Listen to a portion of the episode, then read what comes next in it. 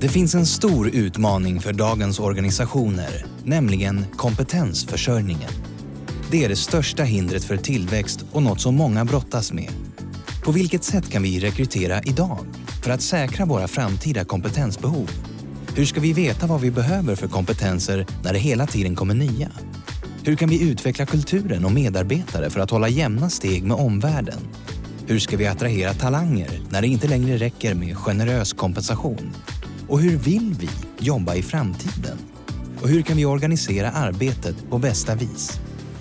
Brukar du också fundera på detta? Eller känner du att du borde ägna mer tid åt dessa frågor? I så fall har du kommit rätt. För det här är podden om framtidens professionella liv.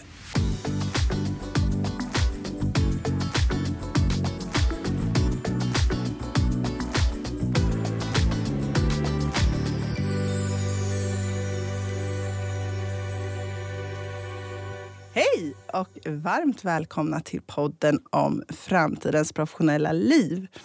Jag heter Karin Etzell och med mig idag har jag Kristina Närman, vår expert på innovation och utveckling i organisationer. Välkommen hit! Tack så mycket, hej! Vad kul att du är här. Och idag så ska vi fokusera på etisk innovation. Mm. För det är så att Hamra, Hanborg Hamborg och Jurek har tagit fram en rapport som handlar om framtidens ledarskap. Det är ju oerhört spännande och stort ämne. Och I det här så finns det en aspekt som vi tycker är extra viktig och det är just det här med etisk innovation. Det är oerhört intressant och berör väldigt många organisationer just nu.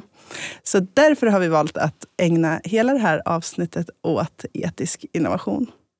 Men om du vill ta del av allt vad framtidens ledarskap kommer att innebära enligt den här rapporten så kan du lyssna på ett annat avsnitt av den här podden eller under våren 2023 ta del av rapporten i sin helhet på vår webb.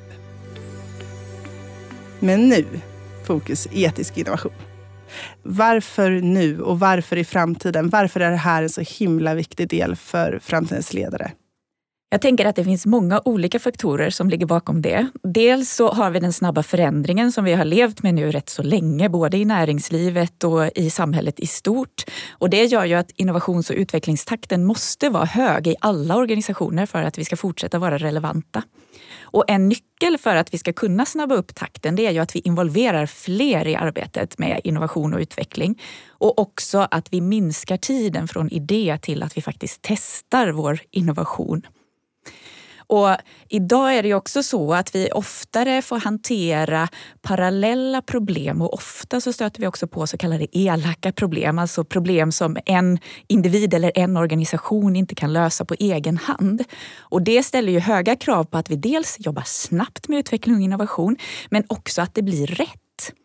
Ja, men precis. För jag upplever att när vi har jobbat under åren tillsammans och med våra kunder och sådär, så handlar det ju väldigt ofta om att man vill öka takten på sitt utvecklingsarbete.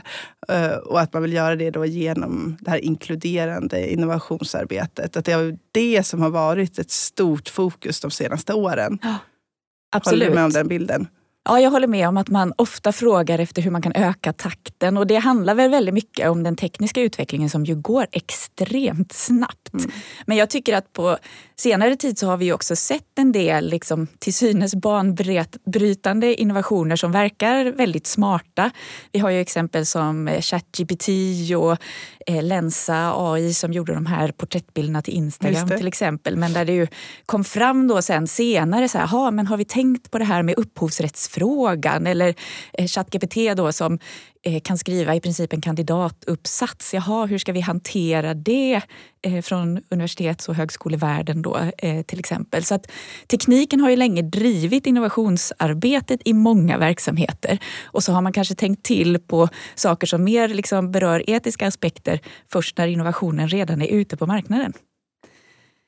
Nu eh, pratas det ju också om att vi rör oss från liksom, industri 4.0 där många av oss är idag, eller vissa kanske inte ens har hunnit dit, men, men vi lever ju ändå i en industri 4.0-värld. Men nu börjar vi prata om det här med industri 5.0 och då menar man ju att näringslivet liksom också har kraft att bidra, bidra till att uppnå samhällsmål som inte bara handlar om tillväxt och jobb. Och då blir ju en väldigt viktig aspekt att de innovationer och den utveckling vi bedriver i näringslivet också bidrar till ett bättre samhälle. Ja, men precis. Och tror du att det finns en eh, motsättning där mot det här med hastigheten och etiken?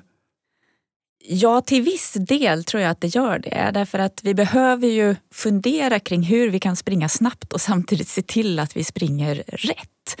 Och jag tycker att man kan se exempel på, det finns ju redan idag vissa verksamheter som har väldigt höga krav på sig när det handlar om etik och liksom personlig integritet. Och så. Jag tänker på sjukvård och banker till exempel. Eh, och det riskerar ju att sakta ner innovationstakten därför att man måste till viss del vara försiktig och i vissa fall så kanske man liksom blir lite för försiktig då i, i vissa delar av verksamheten. För absolut att det finns delar där man behöver de här rigorösa kontrollmekanismerna för att ingenting ska gå fel. Men i andra delar av verksamheten kanske det inte måste vara så.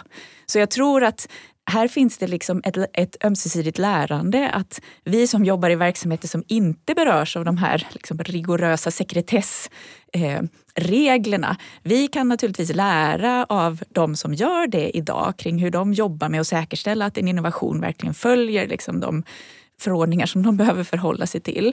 Men de verksamheter som jobbar då lite långsammare kanske med innovation av den här anledningen kan lära sig av oss andra att det kanske inte måste gälla alla delar av verksamheten. Mm. Men när man pratar om etisk innovation, finns det liksom någon definition? Liksom hur kan man förklara begreppet? Jag har inte sett att det finns en tydlig definition av etisk innovation. Men däremot så tänker jag att det handlar ju om att de innovationer vi gör ska bidra till ett bättre samhälle och att vi när vi innoverar och utvecklar behöver ta hänsyn till konsekvenser som, kan, som innovationen kan ha för till exempel demokrati eller personlig integritet eller hållbarhet i alla aspekter. Och de som står bakom innovationerna de behöver ju förhålla sig till frågor idag som handlar om upphovsrätt då, till exempel. Mm. Eh, personlig integritet som sagt. Vi hanterar ju stora mängder data ofta i, i de framförallt liksom tekniska innovationer som, som vi gör. Oh ja. eh, och det finns ju också andra grundläggande fri och rättigheter som vi Eh, behöver förhålla oss till och gärna kanske innan vi lanserar vår innovation så att vi slipper ha de här diskussionerna som vi har sett nu flera gånger efter att någonting har lanserats. Precis. Men eh, vad tror du om innovationsarbetet framåt i organisationerna? Kommer det liksom stanna av och bromsas upp av det här? Eller kan man använda det vi har lärt oss om hur man får upp innovationstakten eh, Eh, och får ut den i hela organisationen. Det här inkluderande eh, förhållningssättet till utveckling eh, i kombination med de här etiska frågorna. Eller liksom, vem är ansvarig för att etiken finns med hela vägen? Jag tror absolut att vi kan behålla en hög innovationstakt och samtidigt tänka till kring de etiska aspekterna av innovation. Och jag tänker att det handlar ju om att vi vill att vår innovation och utveckling ska gå i linje med vår organisationskultur och, mm. och våra värderingar. Eh, och då behöver vi ju fundera kring så här, ja men alla de som är involverade i innovationsarbetet behöver ju vara väl förtrogna med vad, vad, har vi för värderingar i vår organisation? Vad är det för samhälle vi vill bidra till att skapa? Och så behöver vi ju se till att innovationsarbetet också inkluderar de aspekterna. Mm, men det känns ganska så här självklart när du säger det. Men varför har inte alltid det här funnits på plats, tror du? Varför har det inte alltid varit etisk innovation? Jag tänker att innovation och utveckling i många eh, organisationer har varit väldigt teknikstyrt. Och vi har liksom varit också lite så höga på teknikens möjligheter tror jag. Och ibland kanske liksom digitaliserat saker som egentligen kanske inte behövde digitaliseras bara för att vi kunde. Och det jag tänker att etisk innovation mycket handlar om det är att bara för att vi kan göra någonting så är det inte säkert att vi ska göra det. Eh, och det är väl den lilla så bara halvhalten som vi kan behöva i vårt innovationsarbete. Så här, ja, vi kan, men ska vi? Så, eh, så att jag tror att det här med att, att det har varit väldigt teknikstyrt mm. eh, är en anledning till att innovation inte alltid har varit etisk. Sen finns det ju många exempel på där man redan idag tar hänsyn till etik och värderingar när man innoverar och utvecklar. Det ska vi inte heller glömma bort. Nej, och när du pratar så tänker jag också på det här med konkurrensen. Alltså hastigheten har ju ofta ett väldigt stort värde för många organisationer. Och att man vill vara först ut eller ligga bra i tiden i alla fall med sina släpp av olika versioner eller olika tjänster eller produkter eller vad det nu kan mm. vara. Att det också driver ju liksom det här på något sätt. Absolut. Men eh, hur gör man då som ledare? Finns det liksom någonting att förhålla sig till här eh, som du kan ge något bra tips på? Hur, hur får man till det här? Jag önskar att jag kunde komma med den här one size fits all-lösningen men jag tror inte att det är riktigt så enkelt. Men däremot finns det saker som man kan göra och det allra första är ju att få upp den här frågan på bordet. Alltså att börja diskutera de här aspekterna av innovation och utveckling. Det är ju grunden till till alltihopa. Och att se till då att de som arbetar med innovation, och min tes är ju att det ska vara många som gör det, att de är väl förtrogna med organisationens värderingar. Jag brukar prata om att försöka skapa en etisk eh, innovationskompass som baseras på eh, värderingar och det samhälle som vi som organisation vill bidra till att bygga. Och i en del organisationer så, som jag har jobbat med så har det landat i att man har gjort som en enkel checklista där man i princip liksom har haft olika boxar där man får klicka ja eller nej. Så här, att går innovationen i linje med våra värderingar? Ja. Mm. Så här, kommer den att bidra till det samhälle vi vill ha? Ja. Ja men bra, då kanske det är värt ja. att gå vidare med den här. Och svarar man nej på någon av dem så kanske man ska tillbaka och tänka ett varv till. Liksom. Ja, det var ju så det kan vara ett enkelt sätt att, starta med det här. Och Sen tror jag att en annan viktig del att fundera kring det är att inte låta tekniken styra innovationsarbetet utan snarare låta behovet mm. styra innovationsarbetet. Och då får man lite automatiskt tycker jag in den etiska aspekten därför att behovet finns ju ofta hos en människa och då behöver vi liksom förhålla oss till okej, okay, vad blir bra för den människan i det långa loppet när vi nu utvecklar nya lösningar. Så att utgå från behov snarare än teknik är också viktigt. Men ibland så förändras ju också behoven och eh, man lanserar någonting som man tror ska användas på ett visst sätt och lösa ett visst problem kanske. Men eh, målgruppen tänker annorlunda och eh, det händer grejer liksom på vägen. Hur länge har man ansvar för det där? Det är ju en väldigt bra och svår fråga och där tror jag inte heller kanske att det finns ett svar på det. Men jag tänker att framöver så behöver företag nog ta ett större ansvar för det vi släpper ut på marknaden under längre tid än vad vi kanske har gjort eh, hittills. Mm.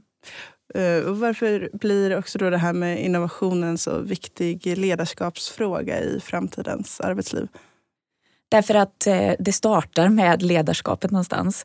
Eh, och min tes är ju att vi behöver ett ledarskap som distribueras ut i organisationerna i allt högre utsträckning i framtiden för att hänga med i den här snabba förändringstakten. Så den fortsätter, den trenden som vi har sett? Det tror jag definitivt. Mm. Och att olika personer kliver in och leder i olika faser av en process eller ett projekt till exempel. Mm. Och att vi också, jag tror ju att självledarskapet är här för att stanna till exempel. Eh, men den formella ledaren, vi behöver liksom formella ledare då som är duktiga på att säkerställa att det finns förutsättningar. Dels för alla att få vara med och bidra, men också att se till att vi inte bara springer snabbt utan att vi också försöker springa rätt i så stor grad som det är möjligt. Liksom. Finns det något mer man kan göra som ledare för att stötta det här arbetet? Det handlar ju om att fokusera ledarskapet på rätt saker och jag brukar prata om tre V. Varför, vision och värderingar. Det vill säga vårt big why, vårt varför. Varför finns vi som organisation till? Vad är vi här? Vilket är vårt bidrag till världen? Så. Och vår vision, eh, det här med att vi vet i vilken riktning vi vill göra oss, röra oss, för det gör ju också att det blir mycket lättare lättare att innovera och vi förstår liksom, oavsett vad som kommer från omvärlden, för vi kommer ju hela tiden att bli påverkade av saker runt omkring oss, så vet vi ändå vad det är vi strävar mot. Och det jag tycker är nytt liksom, när det handlar om etisk innovation, det är ju att visionen idag kan inte vara var är vi om fem år? Utan det behöver kanske snarare vara var är vi om 20 år eller 25 år? Vi behöver flytta tidsperspektivet eh, eftersom de problem som vi står inför idag kommer att ta längre tid att lösa. Och det blir bara svårare och svårare. Det kommer att bli svårare och svårare, precis. Och sen då naturligtvis också värderingar som ju lägger mycket i grunden för vad vi gör i våra verksamheter och hur vi beter oss och hur vi agerar och vad vi kommer att innovera, vilka innovationer som kommer att komma från oss.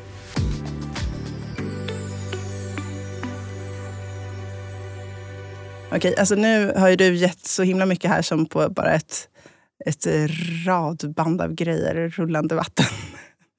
Om du bara ska konkretisera ner det här nu då, till några tips som du kan dela med dig till de som lyssnar. Eh, vad skulle du säga då? Alla goda ting är väl tre, så ja. jag bjussar på tre tips. Då. Toppen, tackar vi för. Men, och det första som, som jag vill slå ett varmt, eller vad heter det, rekommendera varmt och slå ett slag för, det är att fortsätta att försöka involvera fler i innovationsarbetet. För det kommer ju dels att ge fler idéer, bättre idéer. Det kommer att göra att vi blir mer relevanta eftersom vi involverar de som är nära behovet. Eh, men det kommer ju också att bidra till att vi blir en mer attraktiv arbetsgivare. Därför att vi människor vill ju vara med. Vi vill ju känna att vårt bidrag uppskattas. Mm. Så involvera fler, jag skulle vilja säga alla, i innovationsarbetet. Och nästa tips det är att utgå från behov, att inte låta tekniken styra innovationsarbetet utan att faktiskt försöka se till vad är det för behov vi behöver tillmötesgå eller vad är det för problem vi behöver lösa. Och sist men inte minst, att satsa på att skapa en etisk innovationskompass som kan vara så enkelt som en checklista men som i vissa fall kanske behöver vara mer komplext beroende på vilken typ av verksamhet vi är och vilken typ av problem det är vi behöver förhålla oss till. Ja. Stort tack för idag, Kristina. Tack för att jag fick vara med. Och tack för att du delar med dig så generöst av dina tips. Men det här är ju inte helt enkelt att bara lösa på egen hand i en handvändning. Så jag kan tänka mig att det är många som behöver bolla det här lite mer. Och självklart så är det bara att höra av sig då till oss så eh, pratar vi vidare om vad det betyder för just din organisation. Men så länge så kan ni också läsa mer om framtidens professionella liv på Hammer och Hanborgs webbplats där ni hittar vår bok i ämnet. Och eh, glöm inte att följa oss i alla kanaler så missar ni inget spännande som händer. Vi hörs! Om du vill veta mer om hur vi kommer lösa utmaningarna med kompetensförsörjning, se till att följa hashtag framtidens professionella liv och att Hammer och Hanborg på sociala medier.